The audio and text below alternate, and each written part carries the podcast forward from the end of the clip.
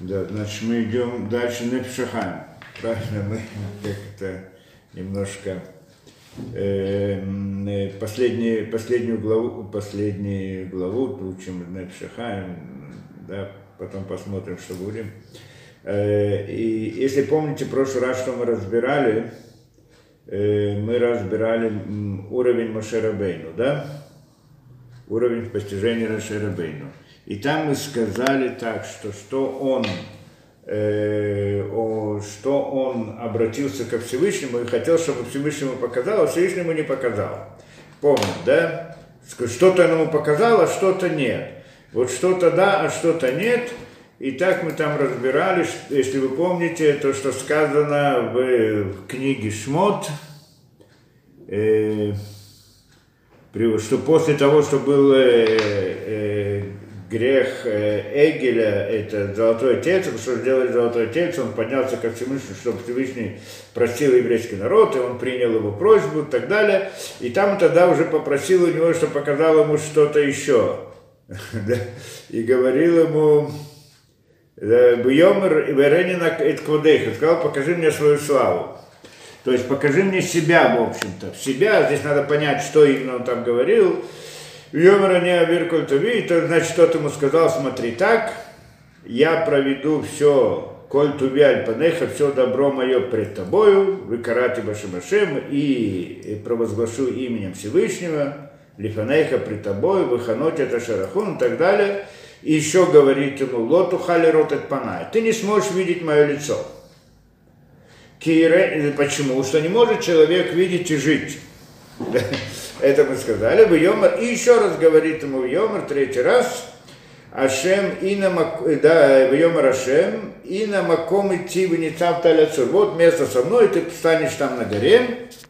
И когда пройдет моя слава, то есть когда я как бы, все это в аллегории, идея в аллегории, и когда я пройду там, высам тихо баникрат отсур, я поставлю тебя, как там, в пещере какой-то, да, так вроде, вая бавур кводи, высам тихо баникрат отсур, высоко ты копай алейха адаври, значит так. Я пройду там, тебя я поставлю в пещеру на этой скале. Все это в аллегории, там мы разбирали каждое слово, что оно имеет в виду, что имеет смысл.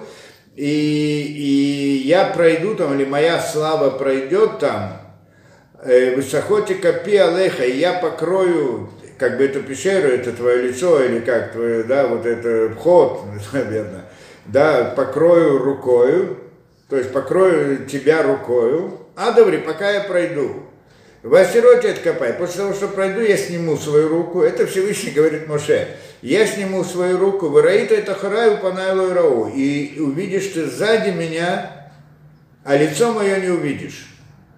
Так это он... так это здесь приводится. Да, вот это выше. Это одна из непонятных мест здесь, то, что в Торе.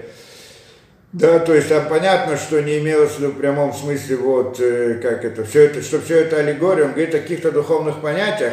И мы в прошлый раз это разбирали по комментарию Мальбима, если вы помните. Да, почему я это, да, мы возвращаемся, потому что я хочу здесь еще добавить некоторую идею. Что в принципе то, что... приходит здесь, да, там Мальбим там подробно разбирает каждое слово и так далее, но идея его, в принципе, следующая, что как бы есть три вещи, поэтому там было три вещи, которые Всевышний ему сказал. Первое он ему сказал, значит, есть три вещи, которые, да, здесь три вещи, которые, да, которые сказал Всевышний Моше. Первая вещь он говорит, что есть первая вещь, которую я тебе сообщу, могу тебе сообщить. Это, что касается этого мира и так далее, создания, это идея пророчества, да, идея раскрытия и творения, добра, то, что он говорит. То, что Всевышний сотворил этот мир, идею этого творения и всего, что было создано, это как бы Всевышний расскажет ему, а покажет ему. Второе, то, что можно увидеть. Есть второе, что нельзя увидеть, что это лицо Всевышнего, панай, паним, мое лицо не увидишь, да, это вторая вещь, что надо понять, что такое лицо.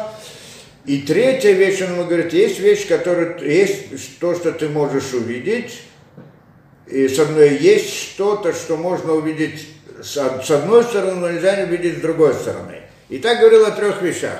Есть что-то, что я могу тебе показать, есть что-то, что это называется лицо, ты не можешь видеть, и есть что-то, что с одной стороны ты можешь видеть, а с другой не можешь. То есть что-то ты можешь, а что-то нет. И приводит ему, значит, вот это вот первое, и это три высказывания, которые там приводятся, и первое имеется в виду идею творения мироздания до всякой глубины, и корень сотворения мира, вот всего, все мироздание прям корень его сотворения, скажем так. Это то, что он ему сообщает пророчеству, что пророчество Моше это достигло очень высоких уровней. А второе, то, что говорит, лицо мое, я не смогу тебе, лицо свое ты не сможешь меня увидеть, потому что невозможно увидеть это и остаться живым, как он говорит. А вот что-то, да, и вот это вот лицо его, что имеется, и приходит Мальбим, объясняет нам, что он может увидеть, а что он не может увидеть. И объясняет нам по идее, по Ризалю, там идея сокращения. Помним, да, что Всевышний – это бесконечность, бесконечность первоначальная. Это, и она как бы, назовем так, захотела, все в аллегории мы тоже говорим, в какой-то момент сотворить мир конечный. Это наш мир. То есть для того, чтобы дать добро творениям, конечным. Мир конечный. Получается, что у нас мир конечный, он происходит от мира бесконечного. Из бесконечности выходит конечное. И мы когда-то разбирали этот вопрос, как из бесконечности выходит конечное и так далее. Ну, не как, а в смысле, в чем вопрос здесь, в чем идея, почему нужно, да, что здесь, да, как мы там разбирали вопрос, почему вдруг есть такое понятие, что из бесконечности входит конечный мир. Как? Да? Почему это должно произойти? Помним там всю эту историю, философию здесь. Может ли бесконечности выйти конечное? Что если не может, то тогда это само по себе ограниченность на бесконечность, она уже не бесконечность. Поэтому мы говорим, что она может создать бесконечность, и конечно может создать также бесконечность. Целое и так далее. Мы разбирали со всех сторон этот вопрос. И вот это вот, да, и вот, и наши миры, все это дело, это конечное. Теперь приходит, он говорит, как бы Моше постиг почти все, многое, там уровни его постижения были велики, что нет никого, кто бы мог так постигнуть. И приходит он здесь, говорит, что поскольку ты Всевышний, так это, да, как это, любишь меня, как он, я нравлюсь в твоих глазах, так он приводит, то покажи мне свое лицо. И говорит, лицо нет. Почему? Что такое лицо? Объясняет Мальбим там, что это сама идея бесконечности. Потому что нельзя умереть, постигнуть бесконечность, увидеть лицо и остаться живым. То есть конечное, чтобы постигнуть бесконечность, не может быть конечным. В тот момент, что оно постигнет бесконечность, оно перестанет быть конечным, потому что и тогда это называется смерть. Умрет, то есть станет, как это, сольется с бесконечностью, смерть. Так он называет, умреть. Интересно тоже, почему это называют смертью. Кто-то назовет это наоборот, может быть, слиянием с бесконечностью, это наоборот. Это у нас был спор с буддистами на эту тему, не будем ходить в эту, да, насчет этого вопроса, что это такое. Что это значит слиться с бесконечностью? Либо это жизнь, либо это верх жизни, либо это идея смерти. Да, и вот, во всяком случае, здесь приводится так. Вот по Мальбиму мы получаем, что это идея, в принципе, смерти. Тоже у нас был спор на эту тему интересный. И вот получается, и приходит он ему говорит, вот да, вот это конечное и бесконечное. Вот бесконечность – это лицо. А вот конечный мир – это как бы задняя сторона Создателя, спина его. как спина, ахурим, я не знаю, как это назвать спиной, это, ну, как бы задняя сторона, это как бы переднее лицо, а это как бы обратная сторона. И вот это вот, и говорит он ему, сзади ты меня сможешь увидеть, но лицо не сможешь увидеть, постигнуть, увидеть, в смысле постигнуть. То есть лицо бесконечное, самой бесконечность ты не сможешь постигнуть, потому что ты тогда должен стать бесконечностью, не может конечно постигнуть бесконечность. Постигнуть бесконечность, да? Это да. Но есть, но это Моше сам знал. А почему вдруг он приходит ко Всевышнему и спрашивает, что он у него просил? То есть он хотел просить еще что-то, что можно постигнуть из этого. И что именно? Приходит нам Мальбим, там объясняет, что он хотел постигнуть то, как из бесконечности создается конечное. То есть сам принцип цимцума, сокращения, вот эту идею сокращения, то, что он хотел постигнуть. Как происходит, что саму бесконечность невозможно постигнуть, но как из бесконечности происходит конечное, это то, что он хотел постигнуть. И это, и про это ему говорит Всевышний, вот вторая вещь, и третья вещь, то, что с одной стороны постигается, а с другой стороны не постигается. Что это значит? Что когда, и вот эта вот идея, что как бы Всевышний сократил себя и создал конечный мир, то есть сократил свою бесконечность, якобы, будем говорить, якобы сократил свою бесконечность, только видимость, и создал конечный, и как бы в этом пустом пространстве возникло место для конечных миров.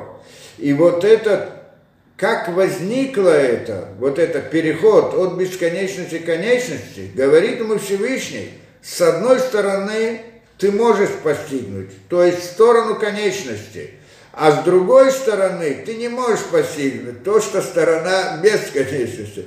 Когда есть переход из бесконечности в конечность, там есть две стороны.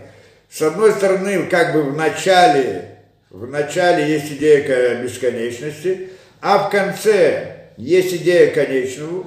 Вот так вот это все, что относится как бы после цимцума, после сокращения, вся идея конечного мира ты можешь постигнуть, а то, что до этого, как оно как бы вот эту сторону бесконечности в этом действует, переход, он переход из одного в другое, из бесконечности в конечность. Так одна сторона бесконечна, другая сторона конечна.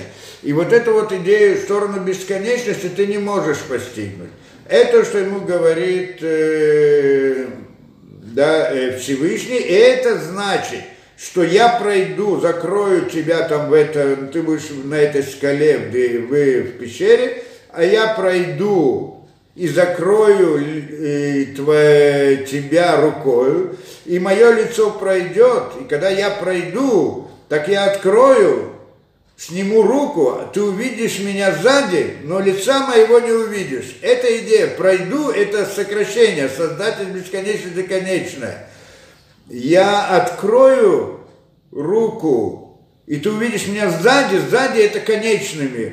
А лицо моего не увидишь, это то, что из бесконечности будет конечное. Так объяснил Мальбим. То, у нас сейчас это, да?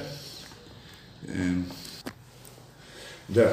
И, значит, мы здесь говорим про, это привели объяснение Мальбима о том, что там Моше просил. То есть, и так мы сказали, что Моше просил, он хотел узнать у Всевышнего, постигнуть бесконечность. Всевышний говорил, нет, не просто бесконечность, саму бесконечность нет, но переход из бесконечности в конечность, что это идея цимцума, сокращение, это что сокращение бесконечности, чтобы возник конечный мир, и это Всевышний ему сказал, что нет, да, что это, значит, сторону конечности ты сможешь постигнуть, сторону бесконечности невозможно, что иначе человек, да, не может остаться жив, быть жив и постигнуть это. Хорошо.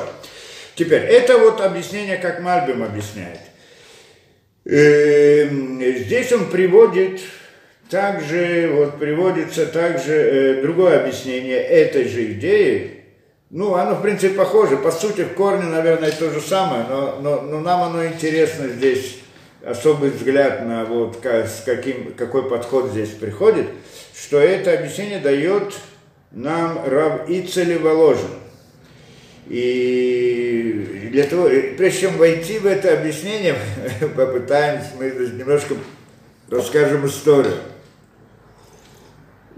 То есть войдем историю. Кто такой Рав Ицеле Воложин? Рав Ицеле Воложин – это сын Рав Хаим Воложина. Рав Хаим Воложина – это тот, кто написал эту книгу, которую мы учим. Да? Книга Нефеш Ахаим – это Рав Хаим Воложина. И он сам по себе, Рав Хаим Воложин, он ученик, основной ученик был Виленского Гаона. Виленский Гаон – это жил где-то в конце 18 века. То есть он умер прямо перед началом 19 века. И это был человек необычный совершенно, просто, ну, не знаю, там, как можно было о нем, да, можно, кто хочет, почитать про него. Но одной из идей, как он учился, как это рассказывают, что он сидел в закрытой комнате, занавешенной, чтобы не было света, и свечка перед ним, и книга, чтобы... Внимание не уходило, да, как это, не было ни на что внимания, только на книгу. Так он занимал, значит, закрыто полностью это. И так он занимался целый день. И день и ночь, он в принципе спал 2 часа в день, 3 часа по полчаса, 3 раза по полчаса ночью. И один раз полчаса после обеда. И там кушал, кусок хлеба, это, чтобы и того не жевал, чтобы не чувствовать, а проглатывал, как бы, так, чтобы не чувствовать вкуса. И так он без перерыва сидел и вот занимался все это, да, учился и постигал самые глубокие вещи. Он был один из величайших людей, что трудно себе представить величину его понимания, знаний и так далее. Он оставил множество книг, то что это. Но все, что он писал, это было ему до 30 лет. Потом уже не мог писать, то есть не поспевал за мыслями, чтобы писать это. И все, что потом написано, это то, что его ученики с его слов записали. Это было где-то до 40 лет. То, что после 40 лет уже он и говорить не поспевал за мыслью. И он, да, где-то умер после 80 лет, там, я не помню сколько, 84 или что-то. Да, был один из невероятнейших людей сам по себе, да, как, да, и про него множество, кто хочет знать, много-много про него сказано. А его основной ученик – это Рав Хаим Воложин. И он, почему, да, это было в Воложино, где-то там в Литве, да? И там он создал ту самую известную ешиву, Ешиват Воложина. Это известная ешива, что все сегодняшние ешивот, ну вообще впоследствии, они построены по этому принципу. Там как была заложена идея этих ешивот.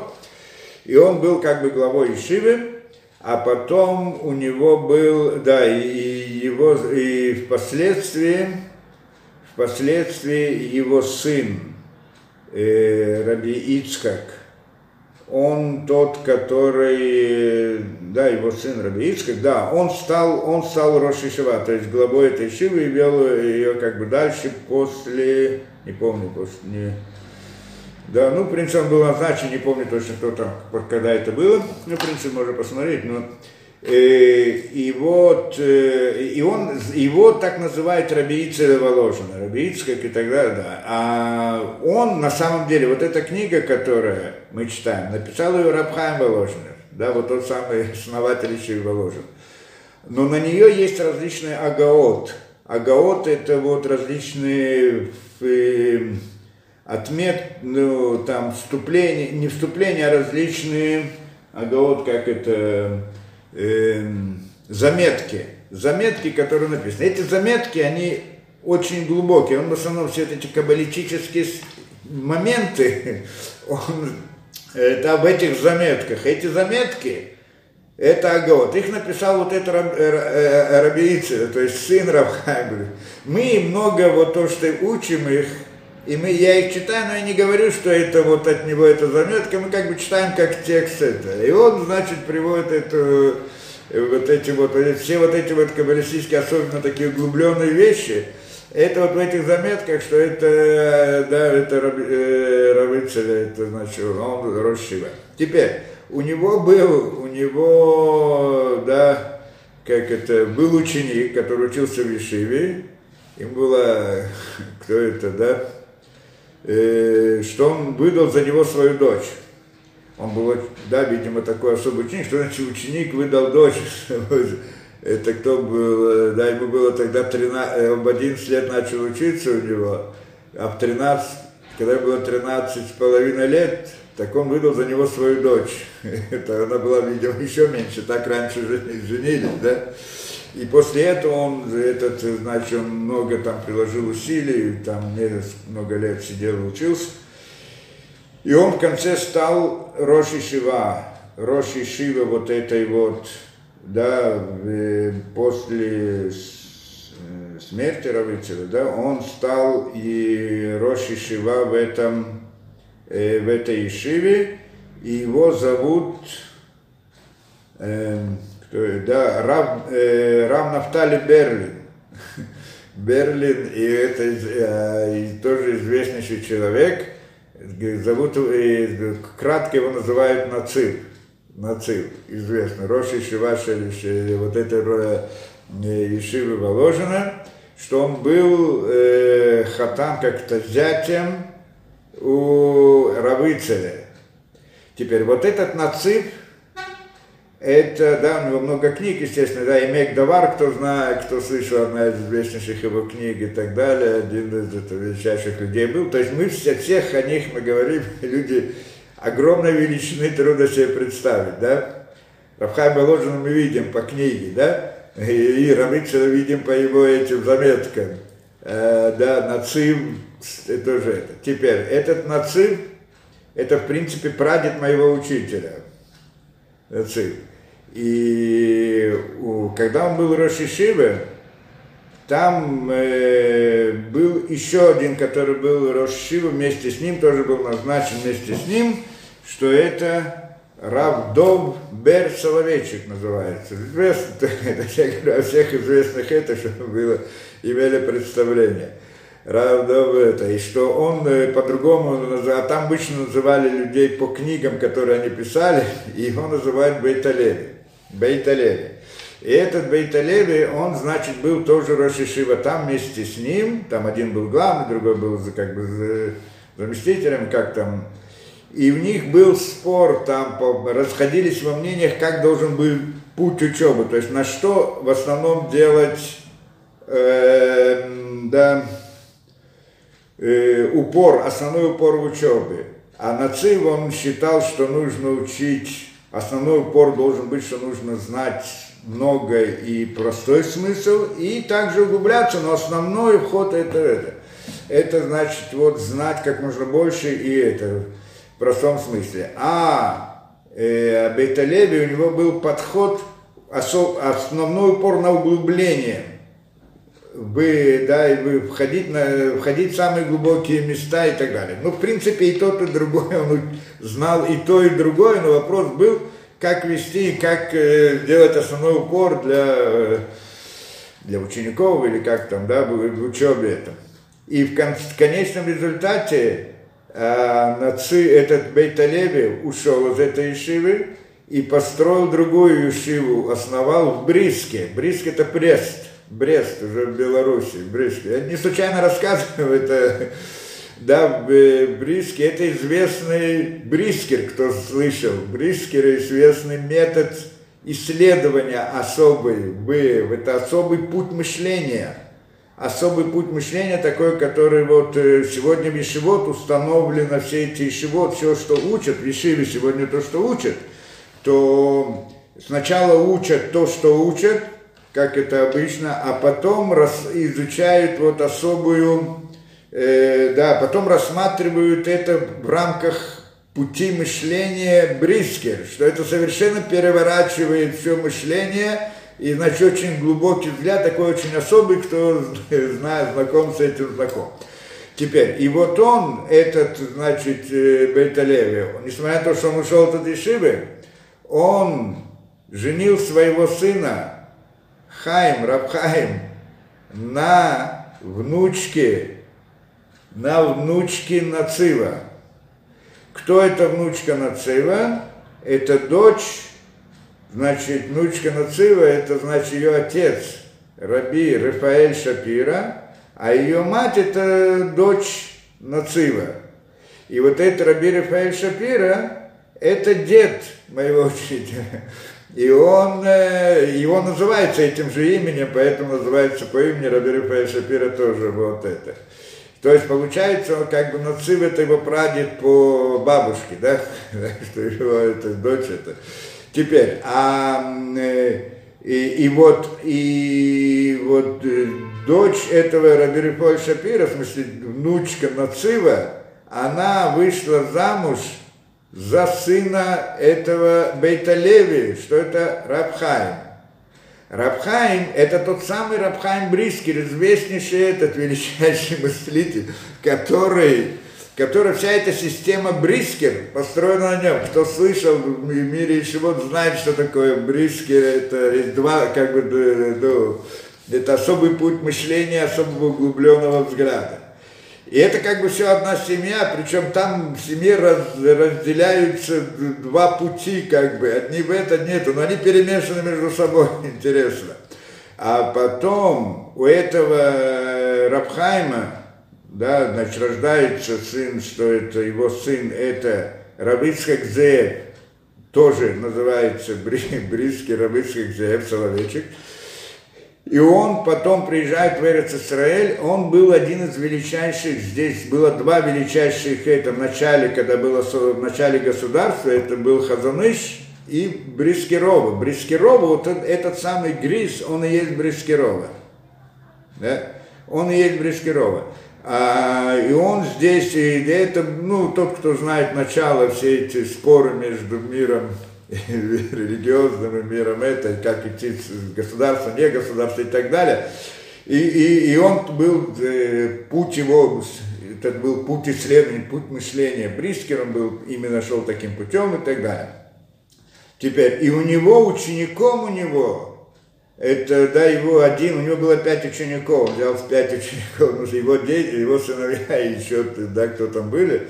И один из учеников, это был мой учитель как раз, Рав Хаим Шапира, который был от, как это, внуком Нацива, и, да, только, как его, тетя, по всей видимости, или там тетя, как его, дочь его бабушки, она вышла замуж за Рав Хаима, и так далее, и так далее, там это рассматривается. Получается, что он пришел, значит, и он... И, да, и естественно, он у этого Грис, так его называют, Грис, Брискеровы, у него учил этот метод мышления, вот тоже, это тоже такой же путь мышления Брискер, сам по себе, да, вот этот особый путь мышления. И потом, и вот я когда-то попал к нему, и много лет с ним мы сидели, занимались один на один. Чем мы занимались, то есть он меня обучал. И он меня как бы обучал мышлению, то есть в принципе все, что мы рассказываем и учим и так далее, это основано на том методе мышления, который он внедрял в меня, почти что насильно без этого, да, я разговаривал, у меня голова раскалывается, я не могу. А он говорит, ничего, в будущем тебе понадобится. Да? И вот как мы видим, вот это приходит все это мышление. Почему я это сейчас рассказываю? Потому что сейчас мы посмотрим то, как объясняет вот это понятие, да, то, вот этот вот, то, что, вот это место в Торе, где Моше обращается к Всевышнему, вот этот вопрос. И как это понимает Рав Ицеле, раби Ицеле, то есть тот самый первый, который это сын Рав Хаима, и он здесь приводит там его видение, где-то это написано объяснение на это. И что удивительно здесь, что то, что он здесь объясняет, это как раз-таки то, что в последние времена, то, что мы здесь учили, я несколько раз это объяснял, как я понимаю многие из вопросов, да, которые мы сейчас коснемся и разберем, и почти что точь-в-точь, это то, что там он объясняет, то, что мы в свое время когда-то здесь, немножко, может быть, я здесь говорил, но где-то в другом месте мы говорили более подробно и более ясно. Мы сейчас попытаемся войти в это и поймем вот этот вот, как он идет, этот путь мышления, и как мы приходим к этому выводу. Да? И вот, значит, Рав Ицеле, он приводит, значит, такое. Я сначала прочитаю то, что он говорит, а потом мы посмотрим, ну, я потом объясню, в чем здесь суть. И вот приходит, он говорит так. Да, а про что он говорит? Он рассказывает про вот своего отца, Рав Хаима, да, и рассказывает, как он учился у Виленского Гаона. И что он учился, он смотрел у него как-то лицом к лицу. Лицом к лицу. В этом поводе он сейчас начинает объяснять идею Моше, что он хотел увидеть лицо Всевышнего в связи с этим. Что там как бы он смотрел перед, да, учился у Виленского Гаона, что это была величина это, и видел его лицо. И вот хочет объяснить эту идею, что он там увидел у него на лице. И это, для того, чтобы понять это, он объясняет вот эту вот идею, что Моше захотел, попросил у Всевышнего увидеть его лицо. С этим мы здесь поймем. И говорит он следующее. И вот говорит, значит, «Вэлю хадитей миками, ваю инай хароот от муреха». Так написано, говорит, в Гморе, «Ваю инай хароот от муреха», чтобы глаза твои должны видеть твоего учителя. Почему? Зачем? С чем это связано? «Вуйняна коту». То есть, почему, да, с учителем учиться... Учиться с учителем, что учитель передает знания ученику. Ну, передает, он может ему написать, может по телефону рассказать, может еще что-то. Нет, он должен учиться с ним и видеть его лицо, своего учителя. Это идея устной, передачи устной Торы, мы этого тоже коснемся. Почему устная Тора была передана устно, а не письменно? Потом она была записана, но когда она была записана, это уже осколки Торы называются, а не сама Тора. А сама Тора, то есть вся само знание, сама мудрость, она была тогда, когда она передавалась устно. Что значит устно? От учителя к ученику. Каким образом? Когда ученик смотрит лицо учителя. Это мы попытаемся тоже объяснить уже вот в рамках наших представлений. И здесь он это хочет объяснить следующим образом. И эта идея, и говорит он, что это значит, вот, «Ваэйнеха ротет мурейха». Да, что твои глаза будут видеть твоего учителя. Что это значит? Говорит, это то, что написано в книге Шмот, то, что мы как раз сказали. «Вераите это хараю панай лойрау». И да, и «Вераите это хараю». «Вераите», наверное, это хараю панай лойрау. Да, и видишь там, как это видит, меня со спины, а лицо мое не увидит. Помню, да, как мы... Как здесь сказано, «Вераита это хурай», да, здесь мы. «Выпанай лойрау», и ты увидишь меня сзади, а лицо мое не увидишь. Да, это что сказал Всевышний Моше. И объясняет нам, что это значит. Да, «Альпия мидраш шмот перегим лайка шрека», иначе говорит так, что, как это понять? В соответствии с тем, что сказано в Мидраше. Что сказано в Мидраше, «Альшем масай они не кра». По своим поступкам я называюсь. То есть Всевышний говорит, что как имя Всевышнего, мы же говорим, как мы даем имена Всевышнему, Элоким, Ашем, да, Юткеваке тоже, Алибдалит Муньют и так далее. Что значит это имена? И мы когда-то объясняли, что на самом деле ему нельзя дать имя, бесконечности нет имя. А как, в чем здесь имя? Имя – это название его проявления в этом мире, так мы сказали. Это название системы управления данной части, в данном моменте. Это название это. Это название действия, так то, что сказал там Мидраш. «Альшем Маасая Никра». По своим действиям я называюсь. То есть меня называют, меня нет имени, но то, что я делаю, мое действие, оно есть имя. Вот и так меня называют, так по этому действию. Иногда я делаю, Всевышний делает одно действие, конечном мире, и тогда его называют так, иногда делает другое действие, это называют в рамках другого действия, это значит по действию я называюсь. Теперь, «Высов пертея массэм клулимба макшивак дума». И говорит, конец действия, однако, конец действия или детали действий, конец деталей конца действия или конец действия, они заключены в первичной мысли. Что это значит? «Вылезот некрета макшива по ним». О, поэтому мысль, она та, которая называется по ним лицом. То есть, поскольку под действием называют, значит, есть действие и есть мысль. Мысль, действие приходит из мысли. Понятно, да? Ну, когда человек делает действие сознательно, а не когда там это, да? Что-то его тело делает, а у него. И когда приходит действие, оно приходит из мысли, она заложена, результат, конечное действие человека, она в корне находится в мысли. И вот... И поэтому мысли, это находится внутри, а действие находится снаружи. Поэтому мысли называется пним, а действие называется хуц. Теперь, что такое пним? Пним – это внутреннее. С другой стороны, пним – это также паним, лицо. Почему лицо называется пним? Многие объясняют это. Почему? Потому что когда мы смотрим на лицо, самое простое объяснение – смотрим на лицо, по лицу мы можем видеть немножко хотя бы внутреннее состояние человека. Да, видят по лицу, если он сердится, если он радуется, если он это, да, есть эмоции различные, выражаются на лице. Так обычно объясняют, что как бы лицо – это внешняя сторона внутреннего. Поэтому оно называется, так, называется паним. Паним, что пним отображается на лице, на паним, то есть внутреннее отображается на лице. И поэтому вот это вот пни, да, теперь, и это мы говорим по ним, то, что мы называем лицо человека. Говорит он здесь, что само понятие в рамках мысли, вот эта внутренняя мысль, она пним, это внутреннее, что это пним, она вот в данном случае, в Торе, там, где говорится про лицо, да, что ты увидишь, как это, сзади меня, а лица моего не увидишь. Что такое лицо? Лицо – это идея пним. Паним, там называется паним, но имеется в виду пним, что пним – это внутреннее.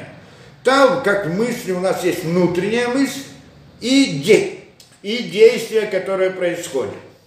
Говорит он дальше, «Вылезот некрета макшива паним, шекодемет, вамасеми ухерет».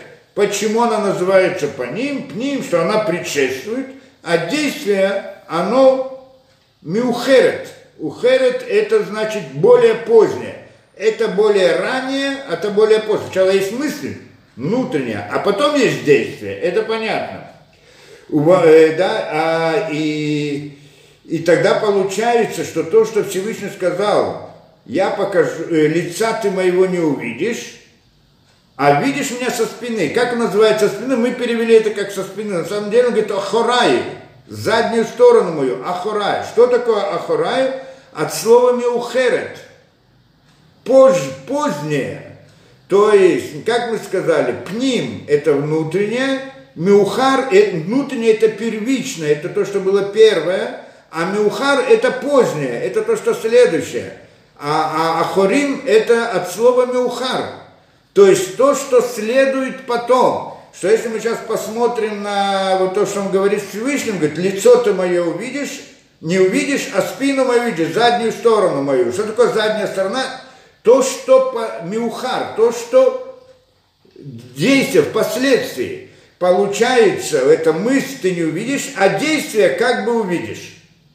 Да, это значит, то есть то, что как бы объясняет, это параллельно тому, что говорит Мальбим, что, да, что ты не увидишь саму бесконечность, но увидишь действие его. То есть да, действие – это значит создание всего мироздания и так далее.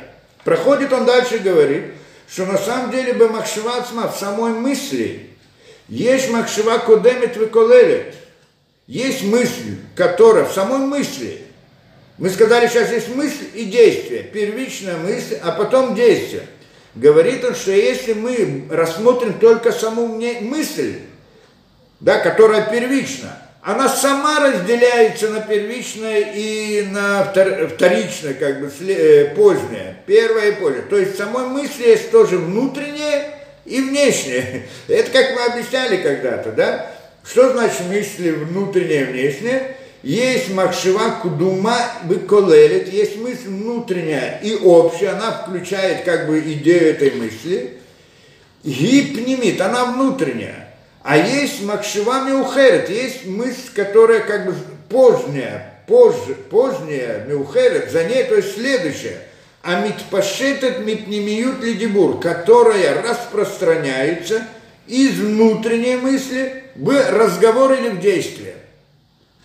То есть, есть мысль, значит, то по первоначальному, говорю, есть мысли действия. Мысль – это внутри человека, действие – это снаружи, действие происходит в результате мысли. Хорошо, это действие, мысль называется внутренняя, а действие называется позже, то есть то, что внешнее. Но в самой мысли тоже, если мы посмотрим хорошо, там есть мысль внутренняя и мысль внешняя, что мысль сама по себе идея, то, что он как бы хотел сказать, а потом есть мысль высказывания, слов, которые он говорит. Да, это и эта мысль приводит к разговору. Или мысль, внешняя мысль, как бы, это мысль, которая вызывает действие. То есть у него был замысел что-то делать, потом в мысли появляется следующая мысль, в которой как бы есть идея действия, которая в принципе толкает само по себе действие, и оно как бы внешне по отношению к этой мысли. Важно здесь говорить. Вы удат, митпаши и так далее. Вы гиге не керет митохмаса. И вот эта мысль, вот эта внешняя мысль, она та, которая видится в действии, что когда я вижу действие, могу понять мысль человека. Я слышу слова, могу понять мысль. Но какую мысль? Не ту мысль, которая внутренняя, а ту мысль, которая внешняя, которая выходит с той самой внутренней мысли. Тот, кто подумает, хорошо проследить процесс мышления. Внутри самого себя он это очень хорошо увидит. Прям элементарные вещи, в общем-то. Основные, если, да, фундаментальные вещи. Митох маасеу давар меухарва кимацу и так далее. То, что потом приходит в этом и в действии. Да, и авальпнемита макшивак дума, то есть внутренняя эта мысль, она предшествует, и в шанляве ее невозможно привести в разговор. Бейнян 2. Да, сейчас мы пойдем дальше. Сначала я объясню то, что он говорит. Это то, что мы уже разбирали, да потом вернемся дальше, пойдем то, что он дальше объясняет. Это то, что мы не раз эту идею объясняли. Помним, когда мы сказали, что когда мы хотели понять, что такое духовный мир. Да, по-простому, как это мы понимаем, что есть мир природы и есть мир духовный. И мы сказали так, что мир природы – это результат, так что мы видим, да, то, что мы видим в разных ощущениях наших и так далее. Но начало действия его, причина его, мы сказали, в мире природы не может находиться, находили разными путями, объясняли эту вещь. Почему не может находиться в мире природы, но причина-то есть, потому что есть действие. Значит, оно есть, но как бы не в мире природы. Как назвать эту реальность, которая вне мира природы? Мы назвали духовностью. Это называется духовный мир. Духовный мир, как бы, как мы назвали, так утрированно, в общем-то. Это совокупность причин для всех событий, действий, проявлений в мире природы. Да, то есть мир духовный – это причины, все, что происходит. То, что вызывает, то, что происходит здесь. Все, что происходит здесь, есть на этом причина. И вот любое действие, событие, явление, есть у него причина. И эта причина не имеет природный характер, есть духовная вещь. Вопрос, что такое духовность, это был вопрос у нас. Ну и что это за реальность такая, духовная? И там мы говорим, есть миры, духовные миры, мир Брия, Йецира, Ассия, есть мир Ацилут, мир и так далее, и так далее. И мы говорим о духовных мирах. Что все это? Что это за реальность такая? То есть как бы мы придумали новую вещь. Есть как бы мир материальный, это мы видим перед собой.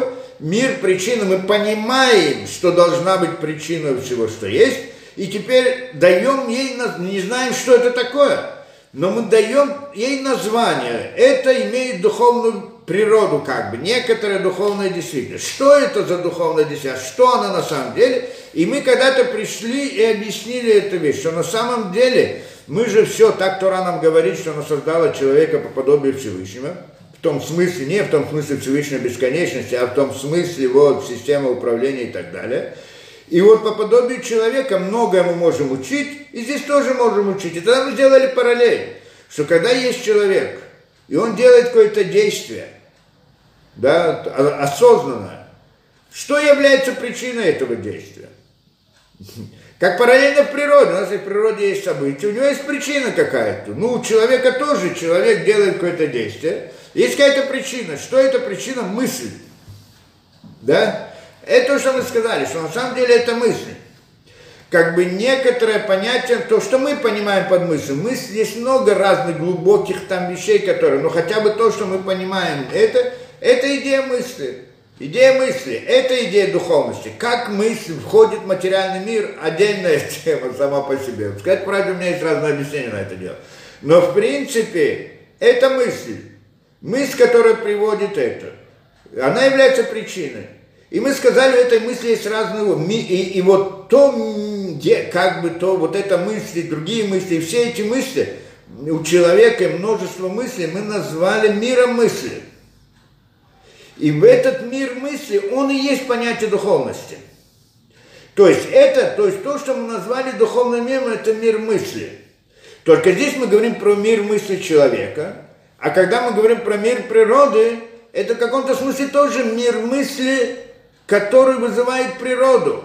Как мир мысли человека вызывает его телесность, также мир мысли природы, как бы, назовем это миром мысли, вызывает это. И мир мысли человека, что он, да, мир мысли человека, что это такое мы назвали? Мы назвали это душой, душой человека.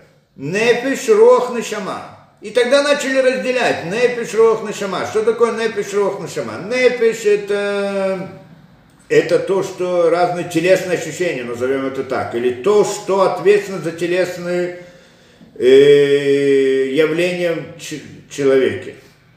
Да, то есть различные процессы телесные внутри человека. Причина этому, мы сказали, что это причина в конце концов, это как бы нефеш. Рох – это эмоциональность человека. Нешама – это его разум. Теперь, когда мы назвали, что мысль – это причина действия человека, с точки зрения вот нешамы, разума, ну это как-то понятно. Он решил что-то сделать, обдуманно, и он сделал. Ну а эмоциональность, она тоже мысль. В принципе, тоже. Как другая мысль. Это не мысль рассуждения, это мысль, в которой уровень, как бы, уровень того мира мысли, там, может быть, мы не совсем ее мысли можем назвать мыслью, конечно, тоже, что это значит, что относится к миру вот этой эмоциональности, это идея воображения, потому что воображение, оно, это основа эмоциональности, да, все, что человек рисует в своем воображении, на этом пробуждается его эмоциональность. Получается, что вот мир, это тоже в каком-то смысле мысли, да, когда человек видит воображение что-то и думает, и мыслит, и так далее, это как бы идея мысли. И это то, что вызывает, в конце концов, действие человека, эмоциональность, очень многое, да, это мы знаем, и так или иначе мы это разбирали. И это тоже явно относится к мысли, только другая мысль, чем разум. Там, где человек делает осознанное действие, или там, где человек делает действие с позиции эмоциональности. И то мысли, то мысли, и то причина, но разные. Назовем это миром мысли одного уровня, это мир мысли другого уровня. Нефеш. Нефеш вызывает различные действия внутри организма. Там здесь тоже есть много разных вопросов, разделений и так далее, откуда какие действия там и так далее. Что там это довольно все, ну как это, мы пытаемся это упростить, а на самом деле картина намного сложнее. Но в простом смысле, скажем так, мир ощущений, телесных ощущений. Это мысли или не мысли? То, что это не природа, это понятно. Человек ощущает боль, ощущает, я знаю, приятное, когда там где-то, да, телесность какая-то, ощущает какое-то наслаждение телесное, ощущает боль телесную, ощущает еще что-то, до чего-то он ощутил, потронулся и так далее. Человек дотронулся до чего-то и ощутил, что это твердое. Палец ничего не ощущает, палец это мясо, это понятно. Где ощущение происходит?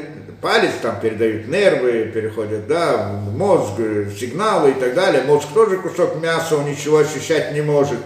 А кто ощущает, то откуда попадают вот эти вот сигналы в конечном результате. В конечном результате приходят где-то в области, как назовем, в каком-то смысле, это подобие воображения тоже. Кто-то может сказать, я не хочу сходить в эту, анализировать, исследовать эту вещь, но это сама по себе интересно, можно сказать, что это какой-то отпечаток воображения, то есть ощущение, когда человек кушает и чувствует вкус. Где он чувствует вкус? В мире воображения?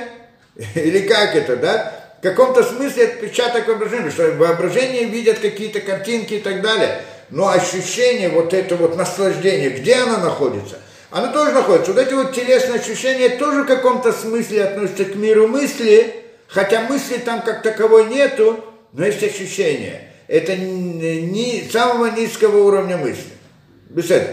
И тогда получается, теперь есть, значит получается есть нефиш, так мы сказали, душа человека, что это мир мысли его. Нефиш, руах, нишама, как это телесное ощущение, эмоциональность, разум, а есть выше, есть еще выше разума, нечто. И у человека тоже, только мы с этим не сталкиваемся никак. Да, то есть мы в принципе сталкиваемся, но нет, наше сознание туда не доходит. Мы не можем, в разуме можем что-то посмотреть, в своем воображении можем что-то ощутить, почувствовать. Но там, где это, внутри, выше разума, мы не можем посмотреть, мы не можем видеть, что это такое, да? Мир Хохмы, скажем, потому что разум это мир Бина, а там это мир Хохмы. И вот, но там тоже, и там тоже называется миромыслие. Оно совсем другое, чем наш разум. Как наш разум отличается от эмоциональности, и тем не менее мы называем и то, и другое, относится как бы к миру мысли, назовем это. То есть мы не называем, поэтому называем духовным, чтобы не называть это, да, чтобы не путаться здесь, называем, даем какое-то отдельное название. Но на самом деле они не совсем похожи, но они как бы из одного корня в природе. Это мир мысли, и эмоции это в каком-то смысле мысли, и разум в каком-то смысле мысли. И есть то, что выше разума, это тоже как бы идея мысли, но не та мысль, которую мы знаем в разуме, а какая мы даже не знаем. Мы не можем этого, к нам это приходит иногда в виде открытия. Вдруг человек что-то раскрывает, вдруг что-то он постигает, вдруг что-то ему раскрывает. Это свет некоторые, которые, это самое большее, что мы можем знать о том мире, видеть его. Больше этого не видим. Кто-то в пророчестве может дойти, может глубже и понять там тоже что-то. Но это другое, да, постигнуть больше. То есть постигнуть больше то, что находится выше разума. Это, в принципе, идея пророчества и так далее. Ну, там тоже не все так просто. Теперь, и вот параллельно этому есть в мире природы. Тоже как бы есть нефиш в каком-то смысле мира природы. Ну, условно назовем это миром Ассия.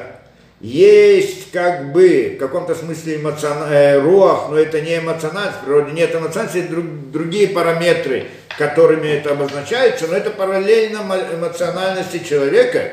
То есть мы как бы сравниваем человека с мирозданием. Так нам сказал Всевышний, по образу своему создал человека, правильно? Вот по этому образу. И как бы там тоже есть свой нефиш, руах и нишама, мир как бы разума. И выше над разумом, значит, мир разума, мира, это как бы природа, мироздание, это мир Брия назовем, да? А выше этого это мир Ацилут, это мир Хохмы и так далее. Получается у нас это, значит, то есть то, что мы говорим, что все вот это вот идеи духовных миров, в общем-то, чтобы понять, что это такое, это нечто параллельное миру мысли человека. Это то, что мы понимаем отсюда. Теперь, из этого комментария, то, что он приводит, понятно, что это его точка зрения. Прям вот точно, да, это то, что мы когда-то объясняли. Теперь, теперь то, что он говорит, значит, что это значит, выходит изнутри мысли, выходит наружу. Теперь. И как мы тоже говорили, лицо оно имеет особую, некую особенность. Какую особенность?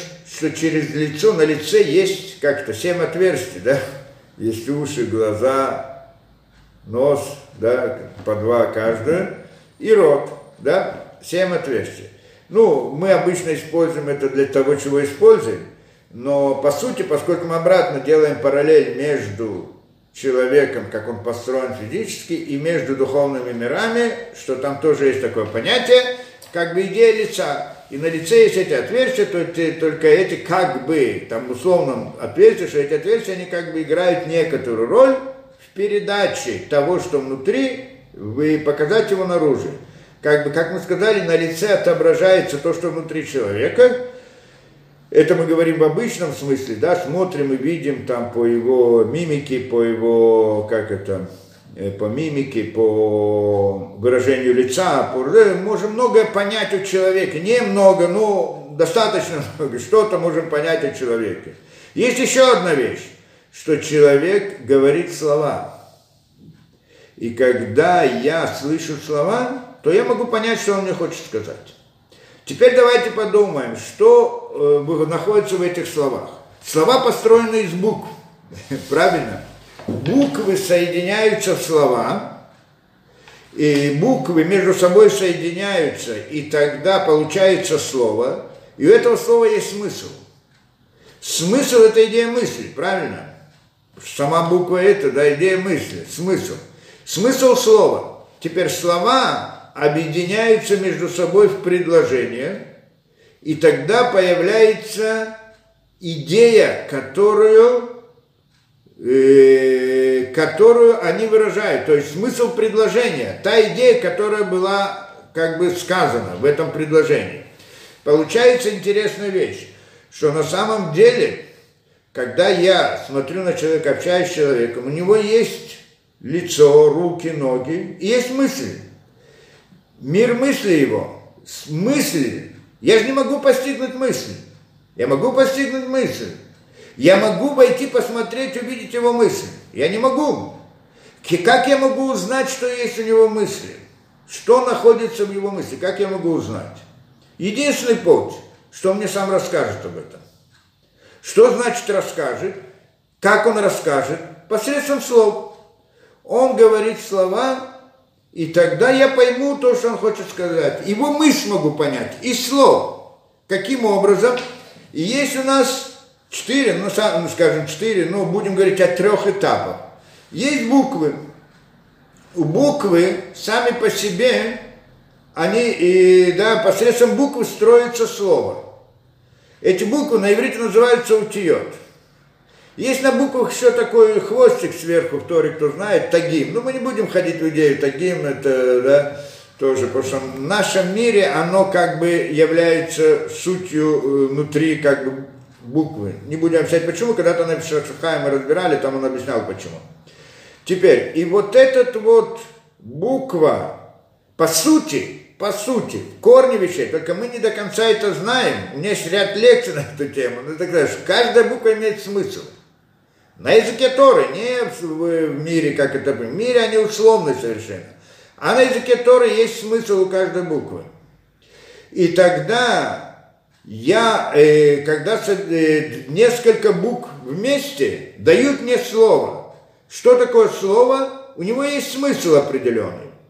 Этот смысл, он по сути, когда он, настоящее, не условное слово, а слово истории, оно построено из сочетания смыслов букв.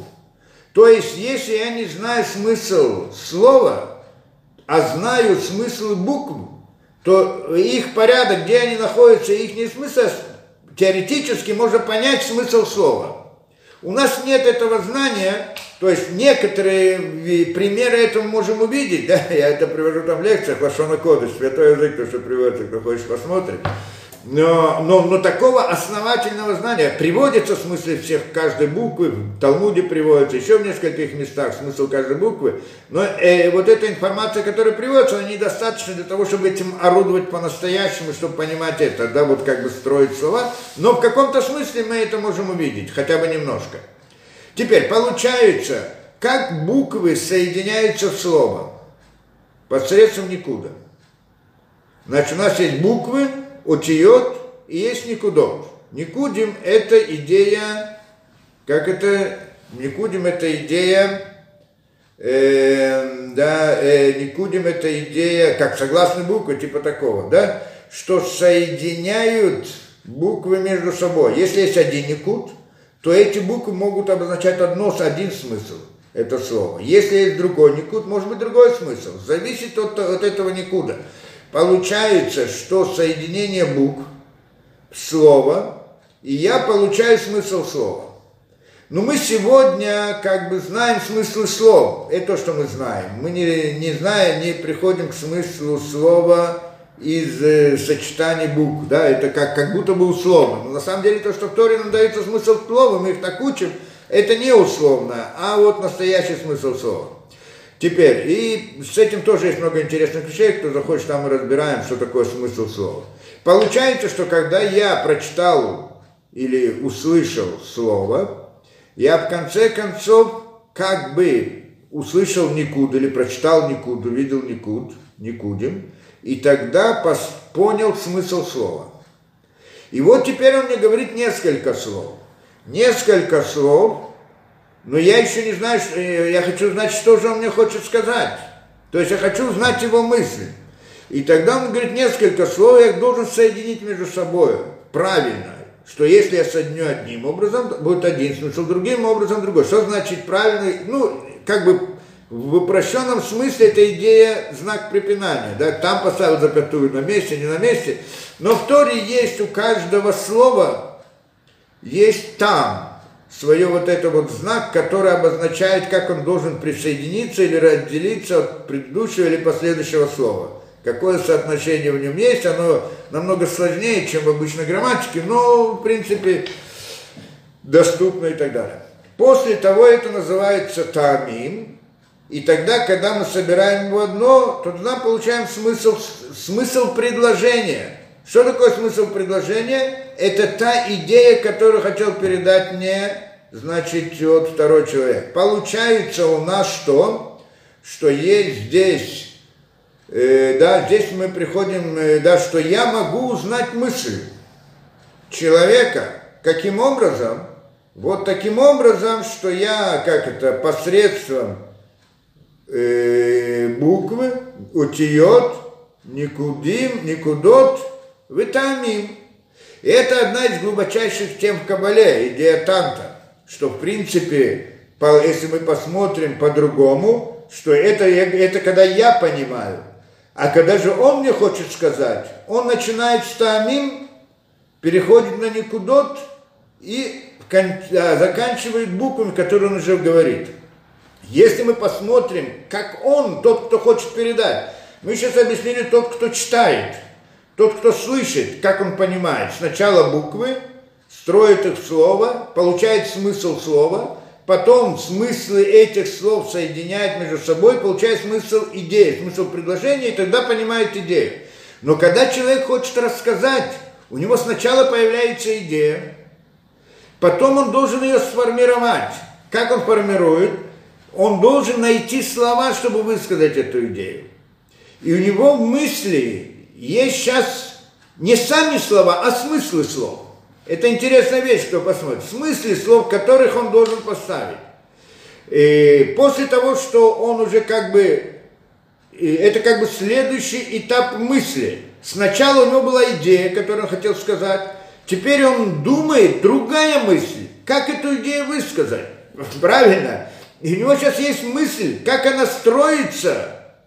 Он сейчас в мысли, своей второй мысли, вторая мысль, которая строит вот эти вот различные из нескольких смыслов слов, из нескольких слов идею того предложения, которое он хочет сказать. После того, что в его мысли есть смыслы слов, то есть он знает, что слова уже должны быть вот таким последовательностью смыслов слов он сможет передать идею. Теперь каждый смысл слова он должен выразить в слово. Найти буквы, подходящие для этого слова, скажем так. Но у нас это идет автоматически. Но следующий этап – это следующая мысль. смысл слова обличается как бы в буквы. Это значит, что здесь произошло? В мысли у него перешел переход от идеи, что это таамим, к смыслам слов, что это никудот, и потом переходит к отиот, к буквам. И вот, и когда уже эти слова он видит, скажем так, мы делаем автоматически все, обычно заканчивается на смыслах слов. И вот, после этого он высказывает эти слова. И тогда тот, кто находится напротив него, слышит слова и пытается повторить это все обратно, да, читая слова, понять смысл слов, то есть буквы, никудим, никудот и так далее, понять смысл слов, сообъединить их и понять смысл, идею, которую он хочет сказать. Это процесс мышления. И он заложен в идее вот этого, да, значит, да, одна из глубочайших тем в Каббале, да, то есть, в принципе, когда мы, и о чем это говорит о том, то, что мы обратно мы сказали, что весь этот идея духовного мира, это в каком-то смысле параллель понятия мысли, мира мысли. Только когда мы говорим о мысли, которая выше разума человека, она тоже мысль, но это мысль не того порядка, как мы мыслим, да? Это нечто другое, что мы не совсем понимаем. Но природа как бы идея мысли, это идея духовных миров. Духовные миры – это идея мысли. Получается, как человек, у него есть тело и душа. Что такое душа? Это его мир мысли, это его душа. Как у человека есть мир мысли и тело, точно так же мироздание. У него есть тело, что это вот то, что мы видим, мир. И мысль, как бы, и духовность его мир мысли этого, который ответственен как бы за весь этот мир тела. Теперь, и вот это, и теперь, если посмотрим хорошо, это вот идея, которую он здесь говорит. Что он говорит здесь, мы еще раз посмотрим, это мы хотим понять. Эту идею он говорит, но здесь он некоторую деталь, которую мы должны понять. И он сказал так, что на самом деле у человека есть мысли и действия, правильно? Мысль и действие. Действие, он сделал действие осмысленное, правильно? Действие приходит в результате мысли. Это действие может быть действие рук, это может быть разговор, когда он говорит слово, хочет высказать свою мысль. Да, это поэтому, да, разговор. Разговор – это тоже действие, да, двигать губами и так далее. Теперь, а ему предшествует мысль. Теперь, мысль он называет внутренним, а вот действие называют внешним, или, как мы сказали, ахураем, да, задней стороной, то, что мы сказали, поздним, следующим, поздним этапом. Теперь, приходит он и говорит нам интересную вещь. Это на первый взгляд, в начале, когда мы смотрим. Но если мы углубляемся больше, то сама мысль, она тоже делится на внутреннее и внешнее. Понятно? Это, как мы сказали, что идея мысли первичная, потом в мысли он, когда он хочет ее высказать, эту мысль, он разделяет ее на смыслы слов, то есть он строит смысл слов. Это другая мысль. Та была внутренняя, а это как бы уже внешняя. Потом оно, эта мысль, смысл слов выражается в какие-то вот сами слова, или даже если сразу перейдем к этому этапу, что потом у него... чтобы он должен найти слова для того, чтобы высказать мысль. Вот это найти слова, выразить эту мысль, идею, которую он хочет сказать в словах, это другая мысль, сама по себе мысль.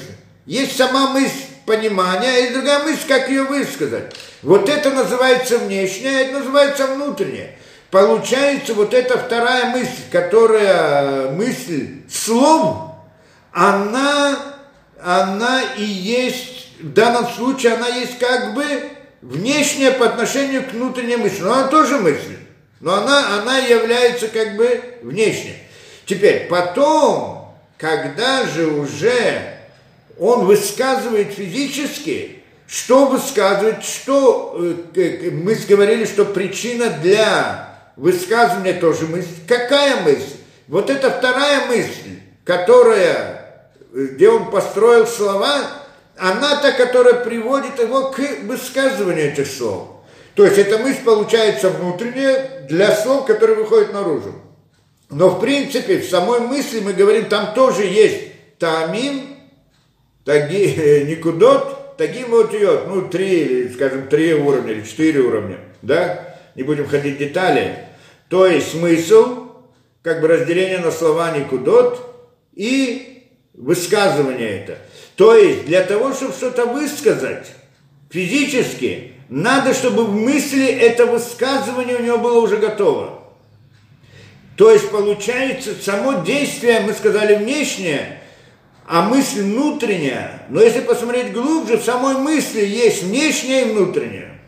Есть уже высказывание в мысли, высказывание. Оно еще не высказал, но у него есть решение высказать. И уже все построено в этой мысли, как высказать, только он еще не высказал. Это тоже мысль. Она приводит к высказыванию на самом деле. Получается, в мысли тоже нужно разделить на внутреннее и внешнее, да, как бы внутренняя мысль, та, которая, и та, которая внешняя. И теперь приходит он и объясняет здесь следующее. Это что он говорит, и та, которая внутренняя, она называется, как это, она называется пним, внутренняя, или называется паним. И это называется лицо.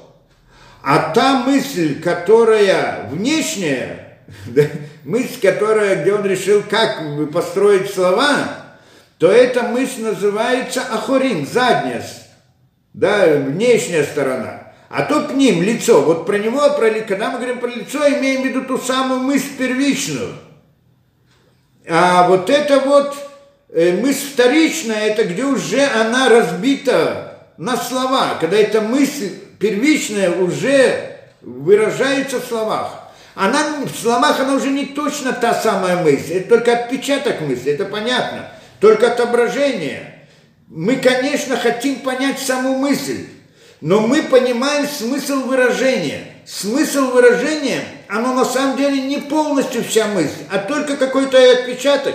И поэтому часто мы можем ошибиться и думать, может быть, он так мыслил, может быть, имеется была такая мысль и так далее. То есть по выражению мы можем предположить несколько идей. Мы слушаем предложение, понимаем его смысл и можем его как бы понять или объяснить по-разному, то есть мы хотим понять саму мысль, но смысл предложения, которое мы поняли, не обязательно в точности показывает именно на эту мысль, а всего лишь одна из сторон этой мысли.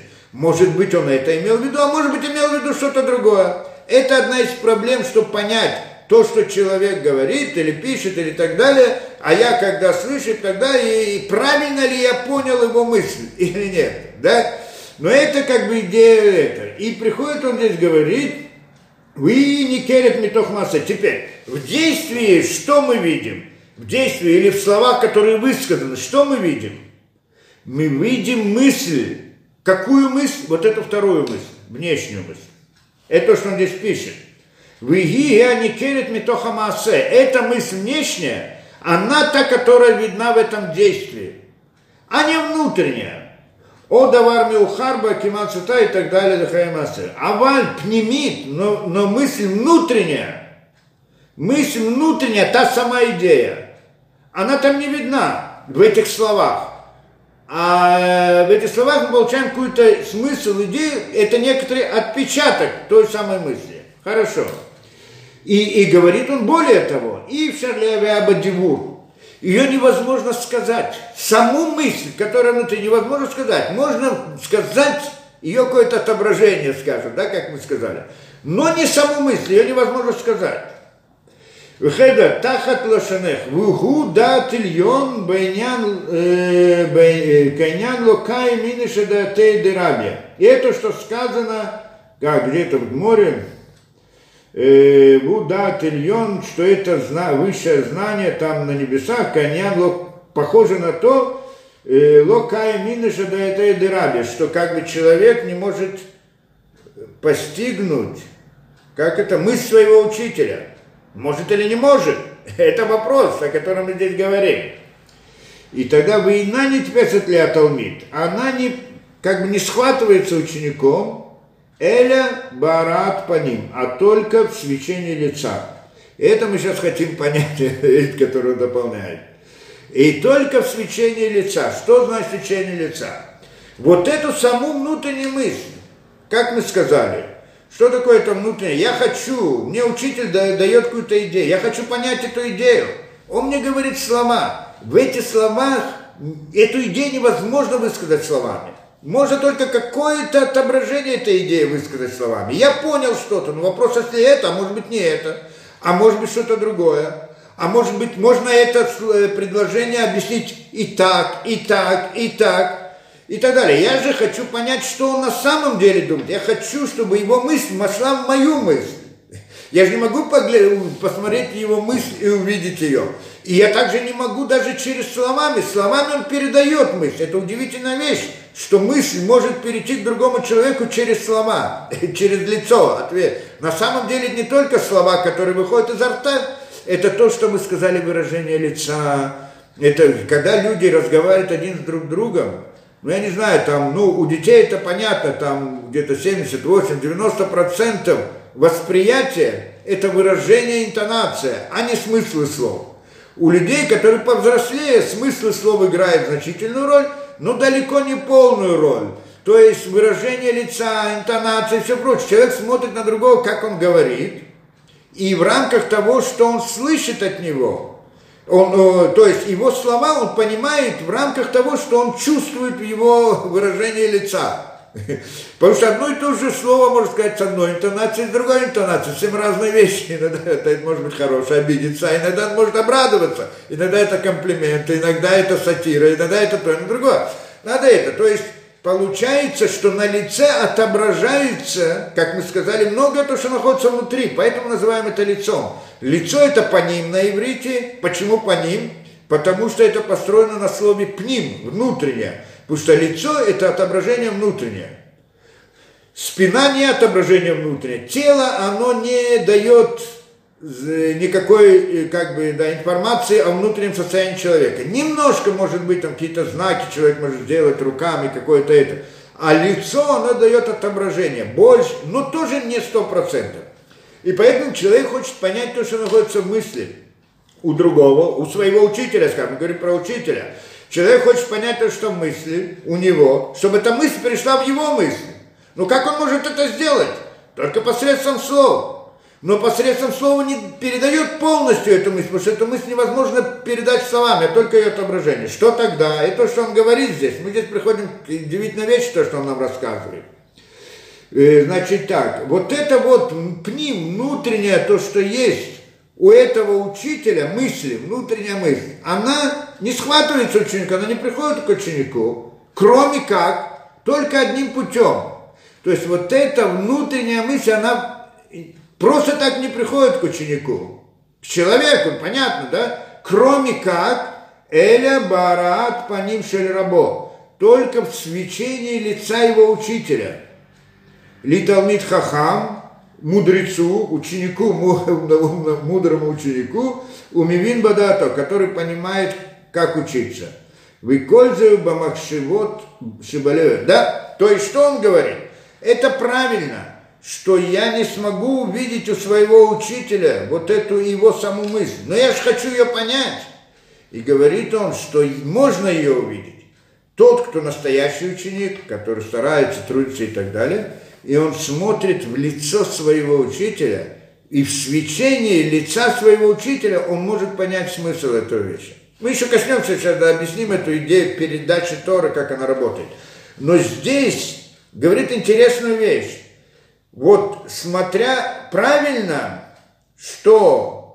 Мы еще, я пытаюсь объяснить это, как это, но немножко, но по-простому, что он говорит. Говорит интересную идею. Смотреть в лицо учителя, тем самым он, только таким образом, он может постигнуть саму мысль, ту самую внутреннюю, которую невозможно понять из слов. Внутренняя мысль.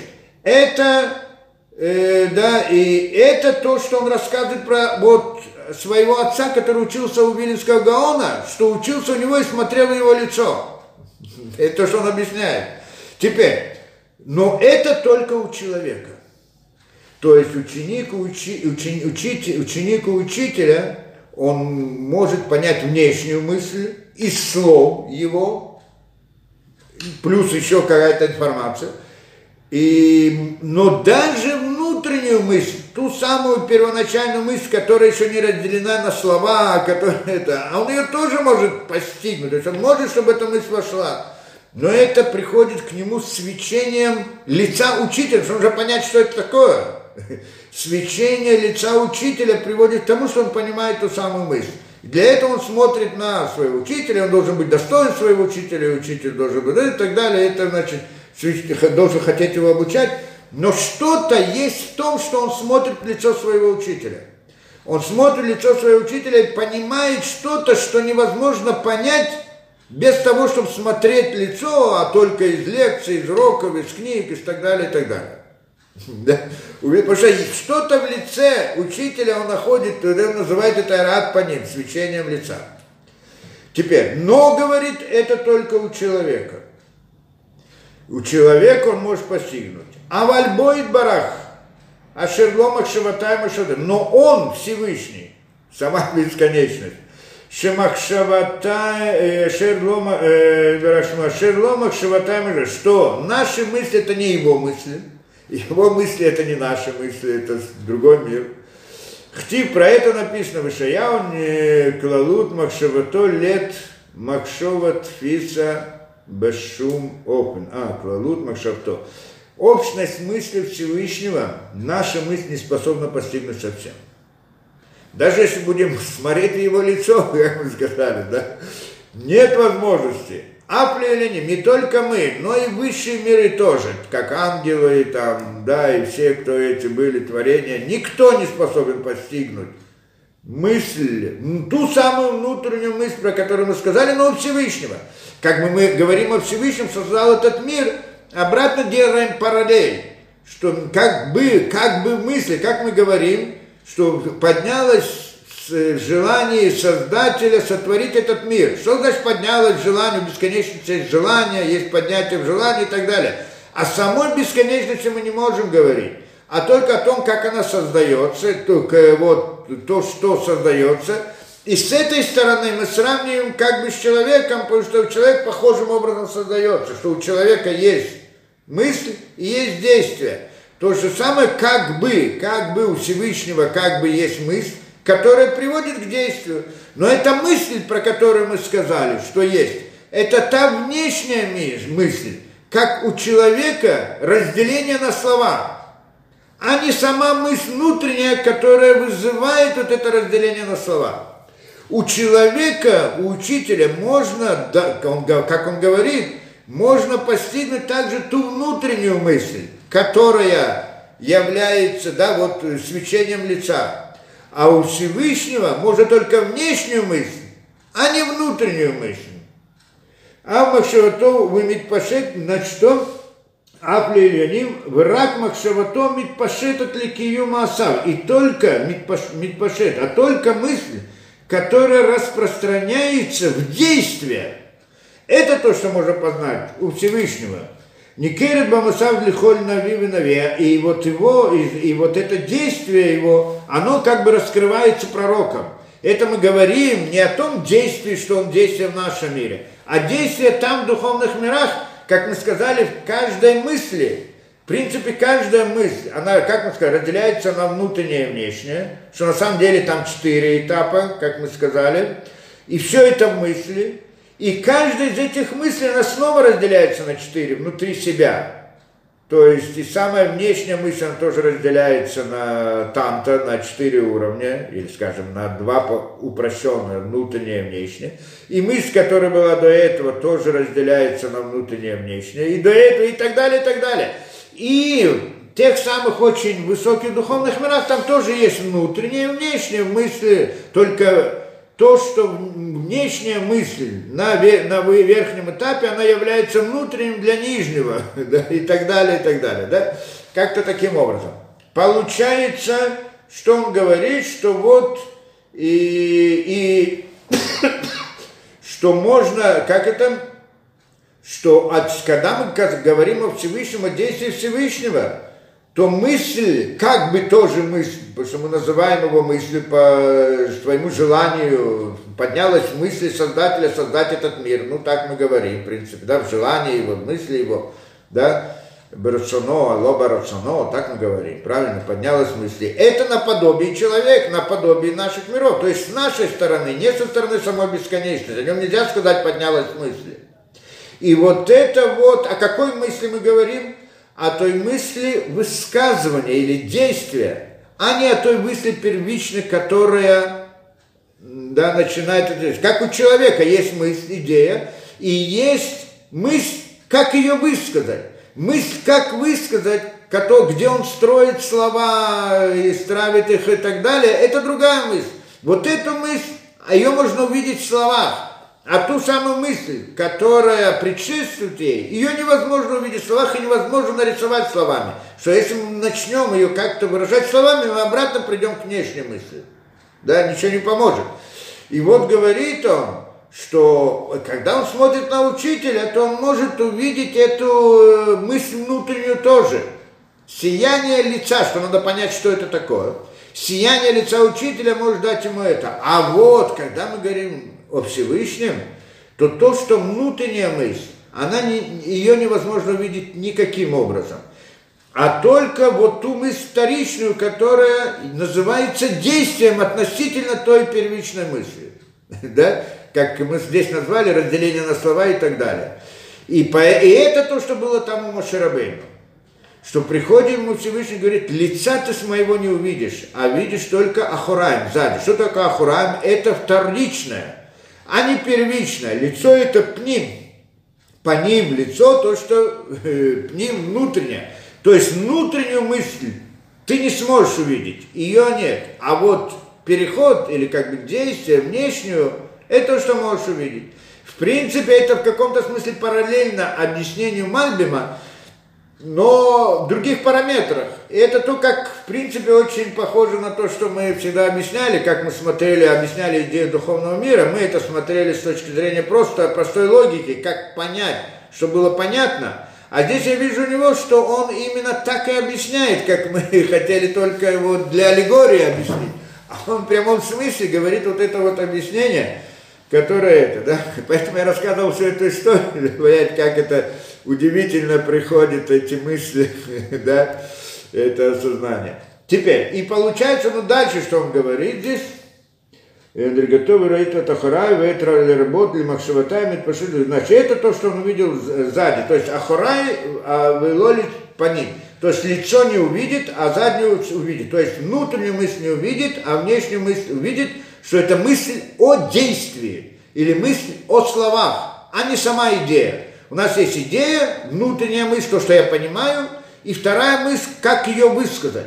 Вот эту, как ее высказать, вот эти слова, которые выражаются, это называется мюхар, позднее. Это называется ахураим, там в Каббале везде ахураим, это задняя сторона, то, что переводят по-простому, или спина переводят по-простому, это лицо, а это спина. Но на самом деле это разделение на два вида мысли. Мысль внутренняя и вниз, и мысль внешняя. И вот говорит он, вот ахураи, вот эту обратную сторону, заднюю сторону, это видят пророки, да, которая приводит в конце концов действия. А вот эту внутреннюю ее увидеть невозможно. Да, это так он... И здесь он как бы... Да, и здесь он сравнивает... Это значит, Всевышнего нет. А у человека можно. В связи с чем он это объясняет? В связи с тем, что его отец Рав Хаим Воложин, когда учился у Виленского Гаона, он смотрел ему в лицо, и это было величие, которое он говорит, что он это... Почему не просто читал книги его или слушал его по телефону или лекции и так далее... А он смотрел в лицо, и поэтому он, и величина его знания Рав Хаим Воложина, что Виленский Гаон как был источник знания сам по себе, да? Он сам как источник знания, а тот, кто к нему приближается, присоединяется как в каком-то смысле к этому источнику знания. Вопрос насколько, сколько он постигает, сколько он это, да, и вот этот вот... Да, это он говорит как бы о своем отце, что он не просто учился у него, а как бы учился и видел его лице, и видел его сияние лица. Здесь нам интересно объяснить, что за сияние лица, о каком сиянии лица мы говорим. И мы когда-то уже объясняли эту идею, что когда мы, да, идею традиции, еврейской традиции, мы сказали, что, да, что есть устная Тора и письменная Тора. Письменная Тора, да, была дана и так далее, и там, но она как бы сокращенная. Это слова, буквы, слова. И в них есть глубокий внутренний смысл, как мы говорили, и смысл на смыслах, там целый океан бесконечности, там мысль внутри Торы. Но он не открыто просто так, а это только особым путем можно понять то, что можно понять. И один из путей, как это понять, это посредством устной Торы. То есть вместе с письменной Торой идет устная Тора. Что такое устная Тора? Устная Тора – это вот сама передача знания. То есть в устной Торе это само знание передается. В письменной Торе оно как бы, это как бы вот такая обертка, в которой внутри содержится все это знание. А устная Тора сама передается, это само знание, которое передается устно. Так оно было первоначально. Спрашивается, а потом люди не могли запомнить все это устное знание и стали его записывать понемножку. Да, стали забывать, то есть знание оно великое, люди становились слабее и слабее, уже не могли охватить все это знание. И стали записывать. Спрашивайте, почему не записали сначала, в самом начале, или не записывали до этого? Потому что устное знание невозможно записать. Это идея. То есть мы можем записать, но в тот момент, что мы запишем, то эта запись уже будет как письменная Тора, которую надо объяснять, который можно понять по-разному и так далее. И суть этого, суть этой идеи мы когда-то объясняли. В чем здесь суть? Что когда мы хотим понять мысль. Мысль, ту самую мысль. Не эту, да, ту самую мысль, внутреннюю, да, внутреннюю. Хотим понять мысль, того, что нам обучает. Не просто высказывание. И эту мысль можно высказать словами. Но то, что я выскажу словами, слова – это конечные объекты. А мысль сама по себе в сути своей бесконечна, или скажем по-другому, многогранна. Ну, не будем говорить о человеке, о бесконечности, не в смысле бесконечности. Многогранна. А высказывание, слова, оно дает определенную грань, назовем, скажем так. Да? Оно конечное, ограниченное.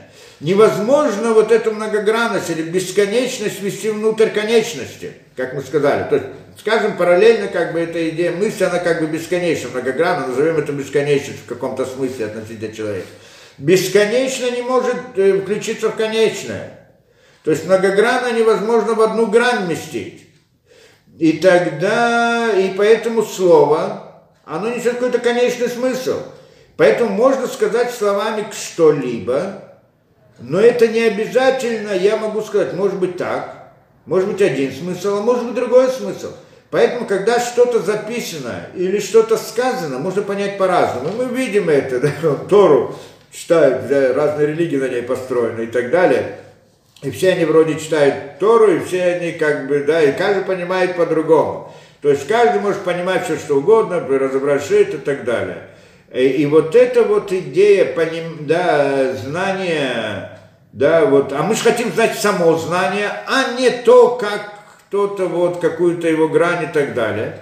Мы хотим понять это. Поэтому это знание передается устно, а не письменно. Почему? Потому что когда передается устно, то тогда передается как бы идея самой мысли мы хотим передать, а не только вот словами с записью, это запишем, можно понять по-разному. Поэтому она передается от учителя к ученику. Тогда мы спросим, подожди, но учитель, когда передает ученику, как он его передает? То же самое словами, каким образом он передает? Словами. А слова же они ограничены, та же идея. А как же он, допустим, что у него есть мысль, которую он знает из Торы, и он хочет ее передать, например, словами, обратно ученик может понять так и так далее, что и происходит часто, иногда, часто и так далее. Но на самом деле мы объяснили там, в чем здесь идея, что когда ученик сидит перед учителем и смотрит на него, да, И тогда он, правильно, что он слышит слова и может понять их по-разному, но он видит учителя, и тогда он понимает мысль. Почему он понимает? Мы как объяснили, по-простому объяснили. Потому что учитель хочет передать мысль. Хочет передать мысль. Он не может ее высказать. Так он говорит с одним предложением. Смотрит на ученика. Понял тот или не понял. Тот ученик видит, что ученик понял, но не так. Тогда он говорит это другими словами. Другим предложением. Видит, что нет, другими. И так может быть много раз. Вдруг в какой-то момент он видит в глазах ученика, что тот понял ту самую мысль, которую он имел в виду. И говорит, вот это. И таким образом он передал ему свою мысль. Это так мы всегда объясняли. Это идея устной Торы. Это невозможно добиться никакими записями, никакими книгами, никакими это. Каждый имеет свой смысл и так далее, важность.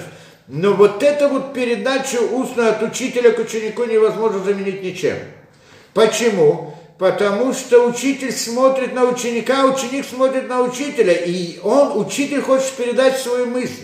И он видит в ученике, потому что ученик говорит, вот я понял так-то и так-то, хотя бы по-простому. Я тебе скажу, ты понял? Ученик говорит что-то, что он понял. Учитель видит, что тот не понял или понял по-другому. И тогда еще раз рассказывает, и еще раз, может, до 100 раз, как это сказано, 101 раз надо рассказать ученику, чтобы он знал это, да, повторить 101 раз и так далее. То есть получается в конечном моменте он знает. Приходит здесь, это то, что мы всегда объясняли, приходит здесь Рав Ицеле Воложин и объясняет нам, добавляет нам интересную вещь. Говорит, не только это. И на самом деле мы тоже знаем, что не только это, вот как я объяснил, да, что он увидит, что ученик не понял, и поэтому, значит, еще раз. Кроме этого, ученик видит выражение лица. Мы сказали, выражение лица тоже играет большую роль. Выражение лица, интонации и так далее. То есть, когда ученик слышит, видит лицо учителя, когда тот ему объясняет, он не только слышит слова, но еще и выражение лица и так далее, и много вещей, которые на лице. На самом деле на лице есть много разных вещей, есть такая идея хохмата парцуф, мудрость лица. Мы не говорим здесь, что все это разбираются в этом, но по сути в лице заложена огромная информация. Тот, кто может различить ее, и очень глубоко, только для тех, кто это может. Но по-простому мы все знаем, что есть там много информации, когда мы смотрим на лицо, видим многое. Человек может увидеть много на лице, не все, что там заложено, но хотя бы что-то. И это понятно, что когда он смотрит на лицо своего учителя, он видит еще что-то, больше, чем просто слова. И поэтому он понимает эту мысль больше. Приходит нам Рав Ицеле, либо, как мы сказали, что учитель видит, что тот понял или не понял, и поэтому повторяет ему. И можем сказать, что он как бы выражает это в своем лице тоже. И это тоже помогает ученику понять то, что имеет в виду учитель. Из выражения лица. Приходит он нам и говорит, что есть некоторое сияние в лице учителя, которое передает ему, вот в этом сиянии можно увидеть.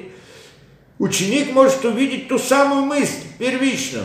Я не знаю, про какое сияние говорит. Возможно, это кажется то, что мы имели в виду, то, что все мы объясняем, различные выражения, различные это, да, то, что отображается на лице, что-то сама мысль тоже в каком-то смысле помогает отобразиться. Или так, как мы сказали, что учитель повторяет ему каждый раз, когда не увидел. Или, может быть, он говорит, есть еще что-то, что когда это большие люди, да, когда мы говорим про простых людей, а когда это большие люди, видимо, это то, что он хочет сказать, что у Виленского Гаона и так далее, было не только вот то, что мы сказали, а еще что-то, что он называет сиянием, что само то, что он смотрит на своего ученика, и то, что ученик видит в его лице, оно само по себе передает его самую внутреннюю мысль. Так он хотел объяснить идею учебы своего учителя, своего отца у его учителя. Да. Я думаю, на сегодня здесь хватит, но мы эту идею как бы еще раз объяснили с другой точки зрения, хотя она очень параллельна, но дает нам другой особый ракурс такой, это способ понимания Рав Ицеле Воложина, вот того же, то, что мы учили про Моше Рабейну, то, что он хотел получить от Всевышнего, но в конце концов, то, что он Всевышний сказал, это я тебе объясню, это нет. То есть, лицо я тебе не открою. То есть, это лицо можно понять, то есть, пним, внутренне можно понять из лица, из сияния лица, но только у человека. А когда же мы говорим о Всевышнем, то сияние лица его, или как там, да, вот это пним, внутреннее, сияние лица его невозможно видеть, или там не на... его невозможно видеть, лицо невозможно видеть, саму мысль невозможно увидеть, потому что там когда из бесконечности приходит конечное. То, да, на сегодня достаточно. Да, спасибо, потрясающая лекция. Рав Захарович, есть вопросы? Ора, пожалуйста. Да. Да, здравствуйте. Да. Спасибо большое, очень интересно. Но можно ли тогда из этого как бы сделать такой вывод, что в начале, когда Моше Рабейну был призван из этого сна, да, он закрыл лицо, чтобы не, да, видеть, да, а в конце поднялся до такого уровня, что захотел. Да. То есть, как бы правильно это вначале все-таки... Да, так это, как если мы идем обратно по объяснению Мальбима, то это следующим образом, что действительно так оно и есть, что вначале Всевышний к нему обратился как к обычному пророку, и позвал Моше и так далее, то есть говорит, что с тобой буду говорить, что да, он, кто ему сказал, что вначале я раскрылся с отцам именем Шиндалит Юд, а тебе откроюсь Юдкей Вавкей.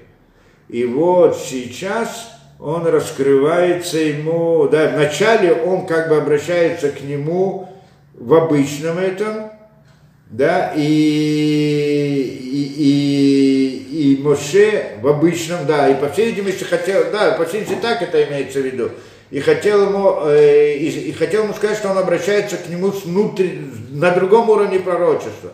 И Моше как бы отошел, не хотел это, боялся этого, испугался этого или еще что-то. А потом уже обращается ему на другом уровне, и значит тогда это как бы идея двух этапов там. Там был переход в этом осне. Это как бы Мальбима так объясняют. Да, ну, и почему он отвернулся, отошел. Мы это в принципе объясняли, но... С другой момент, а вот почему он отошел, потому что он, ну, так объясняет, что Всевышний к нему обратился, вот, скажем, на этом новом уровне, а он отошел, потому что испугался смотреть таким образом. Это было первый раз к нему. Да, вот как-то так это, да. Ора, это как бы понятно, надеюсь. Так понятно, просто я как бы другую мысль, что ведь те, кто смотрели прямо, были наказаны, как бы с другой стороны. Где? Есть... Смотрели прямо куда? Ну... Не-не-не, да. То было другое. Те, которые были наказаны, это другая вещь. То, что они смотрели, не потому что они смотрели прямо, они видели то, что им Всевышний открыл. А они наказывают, потому что у них появились какие-то мысли, как там написано, как будто бы они кушали и пили, и смотрели на Всевышнего. То есть были какие-то мысли, идеи эгоизма. То есть на самом деле какие идеи эгоизма? То есть по всей видимости в этот момент человек должен аннулировать себя по отношению к Всевышнему. Они, видимо, или загордились, или еще что-то, ну, на ихнем уровне. Как-то так надо понять, да? Спасибо, да, ну просто да, что это как бы так, небезопасное такое занятие. Да, небезопасно. Надо быть достойным этого. Спасибо. Семен, пожалуйста. Да, здравствуйте. Да, хорошо. Вот, значит, такой вопрос. Есть идея, которая состоит из мыслей, да. Да? А есть намерение. Да. Вот это намерение предшествует идее. Или же они... Здесь вопрос, о чем мы говорим. То есть, когда я хочу, у меня есть идея, которую я хочу высказать. Это одно. Теперь, когда мы говорим о намерении, намерение что? Вот и если в данном случае мы говорим о намерении, намерение высказать, это уже вторичная мысль. У меня есть идея, только у меня есть намерение высказать. Это значит, сама мысль, она разделяется на несколько мыслей. Это понятно нам всем, да? И вот скажем, что если вот намерение, мы это имеем в виду намерение, то тогда намерение высказать то, что у меня есть мысли, то это намерение, это мысли второго порядка. Но если же мы говорим, человек, что намерение, его намерение что-то там сделать, да? В таком случае это намерение, она первичная мысль. А что-то сделать, как это сделать, это вторичная мысль. Ну, это вопрос, где мы говорим. Намерение чего? Иногда намерение, она первичная мысль. Иногда намерение, то есть оно сама по себе мысль. То есть я хочу, я намереваюсь что-то сделать. Это первичная мысль. Как это сделать? Это вторая мысль. И вторая мысль, как это сделать. Есть иногда по-другому. Есть мысль, понимание, и я хочу его высказать. Что значит я хочу? У меня есть намерение его высказать. В данном случае мы используем слово намерение как вторичная мысль, а сама мысль это первичная. Ну, как-то так. Ну, а что важнее? Сама идея или важнее намерение? Не, это вопрос, что такое намерение. Да, намерение это суть, да, намерение это вторичное. Вопрос, в какой ситуации мы говорим. Намерение кто-то узнает. Вот. Намерение.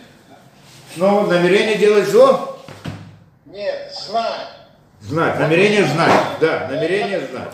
Узнать, да? Да. Это знание состоит из идей. Эти идеи состоят из мыслей. Да. Мысли слов. Состоят из предложений. Да, из слов, предложений, да.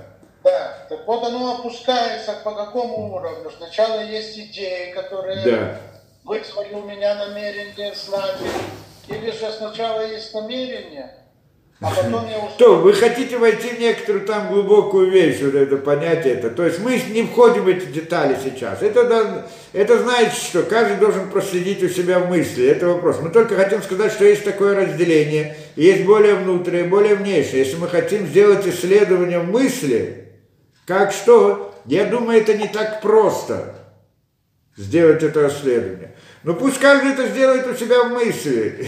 Что у него первично? Намерение. Я думаю, что здесь проблема с определениями. Потому что что вы называете намерением в данный момент и так далее? Какую мысль называете намерением? Поэтому это может быть так, в зависимости от этого. То есть, ну, мы это как мы не занимаемся этой наукой, чтобы определять вот эти вот, исследовать все вот эти процессы и так далее. Мы только говорим, что есть это понятие. Если вы хотите проследить точно, это как бы отдельная тема. И это не так просто. Каждый, откуда можем проследить? Мы же у нас нет приборов, чтобы посмотреть внутрь мысли и проверить, как она работает. Мы можем это увидеть только каждый в своей мысли. И даже рассказать это трудно. Может быть, я что-то понимаю из того, что вы мне сказали. Хочу это, да, но рассказать вам это не могу. Может быть, вы, когда что-то понимаете, а то, что меня спрашиваете, не совсем то, что вы понимаете. Поэтому это обратно здесь сложно.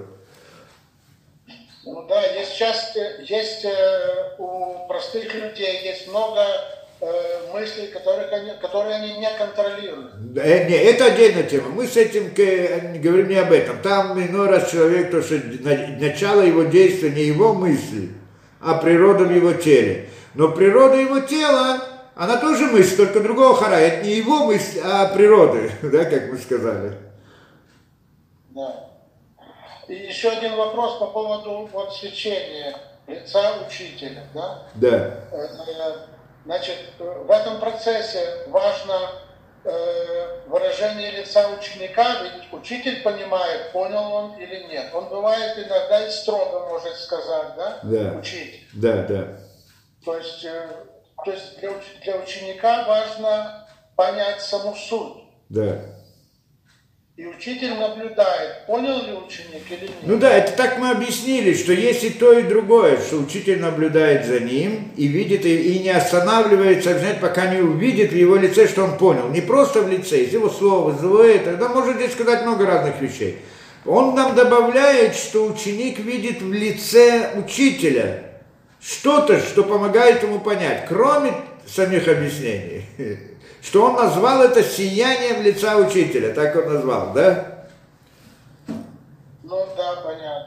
Возможно, это не у всех, для этого надо быть, чтобы учитель был учитель, и ученик, чтобы был ученик. Да. Но учитель иногда бывает и строго, можно сказать, правильно? Ну да, конечно, ну я по-разному говорю, что понял. Ясно, спасибо большое. Спасибо, да. Спасибо. Да. Ирина, пожалуйста, Ирочка. Да. Рав Захария, спасибо. Вот я сейчас прямо вспомнила такой самый яркий пример, наверное, сияния. Когда Моше спустился с горы Синай, да. Его лицо так сияло, да. Что народ не мог на него смотреть. Да, да, конечно. Это присутствие Бога. Да, я думаю, конечно. Что это и есть Шкина. Ну, поэтому, да. Вот, что учитель-ученик, действительно узда, когда он говорит, и даже знаю у нас в каких-то своих примерах, чем больше ты говоришь слово о Боге, чем больше ты цитируешь, читаешь, начинаешь действительно сиять. Ну вот вы, чем больше говорите, к концу лекции уже какое-то свечение появляется. Это просто присутствие Божие. Оно именно и передается. Ну да, как-то так должно объяснить. Путем это... Всегда все равно от слова, но это выше слова, это напрямую, значит, Бог дает возможность вот так вот воздействовать. То есть вот это такой пример, вот вам сияние. Как Давид писал, слово твое, светильник ноге моей, да? Вот. Ну, насчет разума, это сам Всевышний говорил о себе, мои мысли, не ваши мысли и так далее, да? И Иов говорил, Всевышний, мы его не постигаем, разум его не следим. Но тем не менее... Всевышний допускает это, он действительно дает вот это свой свет и свое сияние. И у меня еще, ну вот на предыдущей вашей лекции, например, о Моше еще вот такой вопрос. Вот этот же пример прекрасный, когда Всевышний сам говорит о своих качествах, да, он проходит мимо, но меня больше всегда вот это поражало именно, как он говорит о себе, кто он есть. Многомилостивый, долготерпеливый, человеколюбивый и так далее. И вот в свете ваших уже учений и лекций я подумала, что фактически это Бог сказал ему свои имена, да.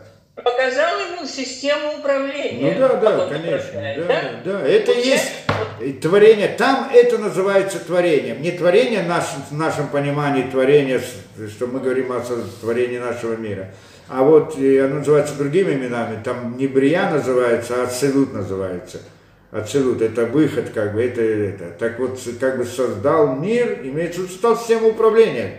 Это то, что первично было создано. Имена, так сказать, но это как бы и связано. Да, это есть и имена, вот... это есть имена, конечно. И когда-то вы объясняли, еще в прошлый раз вы напоминали, вот об этой, как-то меня это тоже поразило, вот этот круг системы управления, да, как управление природой, да? Да. И вот эта прямая линия, которая воздействует на человека. Да. Вот это, возможно, и есть вот эта Шкина, наверное, да? Ну, Шкина, да, ну, надо объяснять, потому что ясно, конец этой палочки, это там Шкина находится. Да. Так. И вот такой вопрос все время, так сказать. Вы сказали, Моше всегда видел все вне природы. У меня такой простой вопрос. Что же он видел? Я вот думала, значит, он смотрел сквозь человека, сквозь природу, но я так сама додумалась, что, значит, он видел, возможно, душу человека, вот его мысли, как в природе, как он видел мир. Есть какие-то предположения? Ну да, ну мы говорим, что он, то, что он видел, имеется в виду духовный мир, духовный это. Мы еще об этом обсудим, мы дальше продолжаем, еще не заканчиваем это, дальше у нас говорится, что еще Моше дальше увидел. Мы тогда поднимите этот вопрос, мы разберем тогда, я думаю. Ага. И, Рав Захария, хочу так на будущее попросить, вы говорили, что ну, будете думать на какие темы. Вот как-то хотелось бы, чтобы вы какие-то лекции посвятили, вот прям так порядочно вот все это рассказать. Там, Хохма, Брия, вот это все, ну, все эти сфероты. Я понимаю, потому что вы так называете обрывочно, возможно, для тех, которые здесь вот слушают и знают, понятно, да? Но как-то хотелось бы вот так, чтобы просто это все, как это... Это вопрос. Я планирую продолжить дальше эту книгу, потому что есть еще там темы, да? Ну, как вас Всевышний ведет, так вы и будете. Я так понимаю, эта книга понравилась всем, так там еще разные темы, и мы там это обсудим точно, что... Замечательно. Да? Ну хорошо, значит, и что видел? А то, что вы говорите, это не совсем принято этим заниматься, технику объяснять, да? Технику, да. Так что если, это можно, конечно, если, почитать. Да, это не так принципиально, мы же не хотим это вот так вот специально обучать это дело, да? Там, ну, кто, тоже, да, оно не так, это обучают, учат, но тот, кто специально этим занимается. А вот просто всем объяснять, обучать это вот... Это, я думаю, это. Вы даже когда там на какой-то лекции говорили, просто вот это, этому соответствует, это, ну, это. Да, это, да, ну какие-то общие вещи это можно учить. Но если, ну, на это есть литература какая-то, что можно найти. Да, это. Да, это можно. Согласен, всегда как-то интереснее и многограннее, богаче. Ну, общем, там есть глубокие вещи, но вот техническая сторона как бы простая, она можно... ее можно найти. Ну, в общем, конечно, потрясающе. Слава Богу, и спасибо вам. Спасибо. Спасибо. Да. Юрий, пожалуйста, только вопрос. Здравствуйте. Здравствуйте. Здравствуйте. Вопрос про... По образу и подобию был создан человек. Да. Сначала был создан человек под какими-то силами, потом был создан сад Эдемский. Человек был создан из грязи, из нечистоты, по образу и подобию своему. Не знаю, откуда вы это взяли, но мы так не говорим. Нет такого понятия. Афара. Нет такого. Это не из иудаизма, поэтому нас так нет. Человек был создан, человек, что был создан, с чего сказано, да, не, из праха земли, да, то, что, может, это вы имеете в виду, из праха, из земли. Да. Но это надо понять, что земли еще не было как таковой, поэтому не нашей земли имеется, да, а там что-то, определенное понятие. Это тоже всякие духовные понятия, которые называются земля, небо и так далее, различные вещи, тоже надо понять. Как он был создан, ну, это длинно немножко, да, но мы, в принципе, приводили, вот у нас есть про создание первого человека ряд лекций, там, в принципе, разбираем, как он был создан, но по сути, это как бы создание первого человека, это создание нижних миров, Брия, Йецира, Ассия, то, что мы говорим, это и есть первый человек, Адам Ришон, что Брия – это его нишама, Йецира – это его рох, и Ассия – это его нефеш. Это и есть сам Адам. Только потом, после греха, он как бы уменьшился, и этот Брия Йецира Ассия стало внешним, а он оказался внутри этого внешнего мира, и так далее, и так далее. Это надо разбирать. А до него не было этого, да? Ну, если разберем, был мир Никудим, ну, не хотим в это входить, миры, которые были разрушены и так далее, тоже это. Но они не входили в Адама, а Адам был над ними. То есть то зло, которое было до этого, от разрушения миров, Адам не входил в это, а был поднят над этим. Но он согрешил, в смысле вошел в это зло, в эти миры, добровольно, как бы. И это был его грех. И тогда перемешалось добро и зло, и так далее. Так начинается. Все. Спасибо. Надеюсь, как-то так. Здесь что-то еще, что-то пишет. Посмотрите, да. Пожалуйста. Мы учим Тору по-гречески, как учить ее по-еврейски. Где мы учим по-гречески, я не очень понимаю, потому что греческий. Объясни, что вы его учите таким путем, нам учить Тору по-гречески, как привыкли, или пытаться по-еврейски. Я не знаю, кто учит по-гречески и как учит по-гречески. Да, мы учим Тору так, как мы учим по-еврейски Тору, да? А может быть, это на русском он имеет в виду или на иврите, не знаю, что он имеет в виду, Тору. Нет? А что именно? Надо как-то объяснить, не знаю, что значит греческий, что значит. Да. Здесь то, что приводит Бина и Хохма, это действие или мысль, кто-то спросил, Бина это разум, Хохма это мудрость, это выше разума. Да, мысль, мы говорим про мир мысли вообще, мы говорим про Сфирот или что-то там, Бина, Хохма и так далее. Все это идея мир мысли, только в этом мире мысли мы разделяем на много разных деталей, сторон и так далее. И каждый имеет свое название. Поэтому понятно, Бина и Хохма тоже относятся к мысли. Только просто о какой мысли мы говорим? Это весь вопрос. Да, надеюсь, объяснил кому. Да, спасибо большое. Очень-очень интересно. Спасибо всем, кто сегодня присутствовал. Спасибо всем. Была хорошая неделя у всех.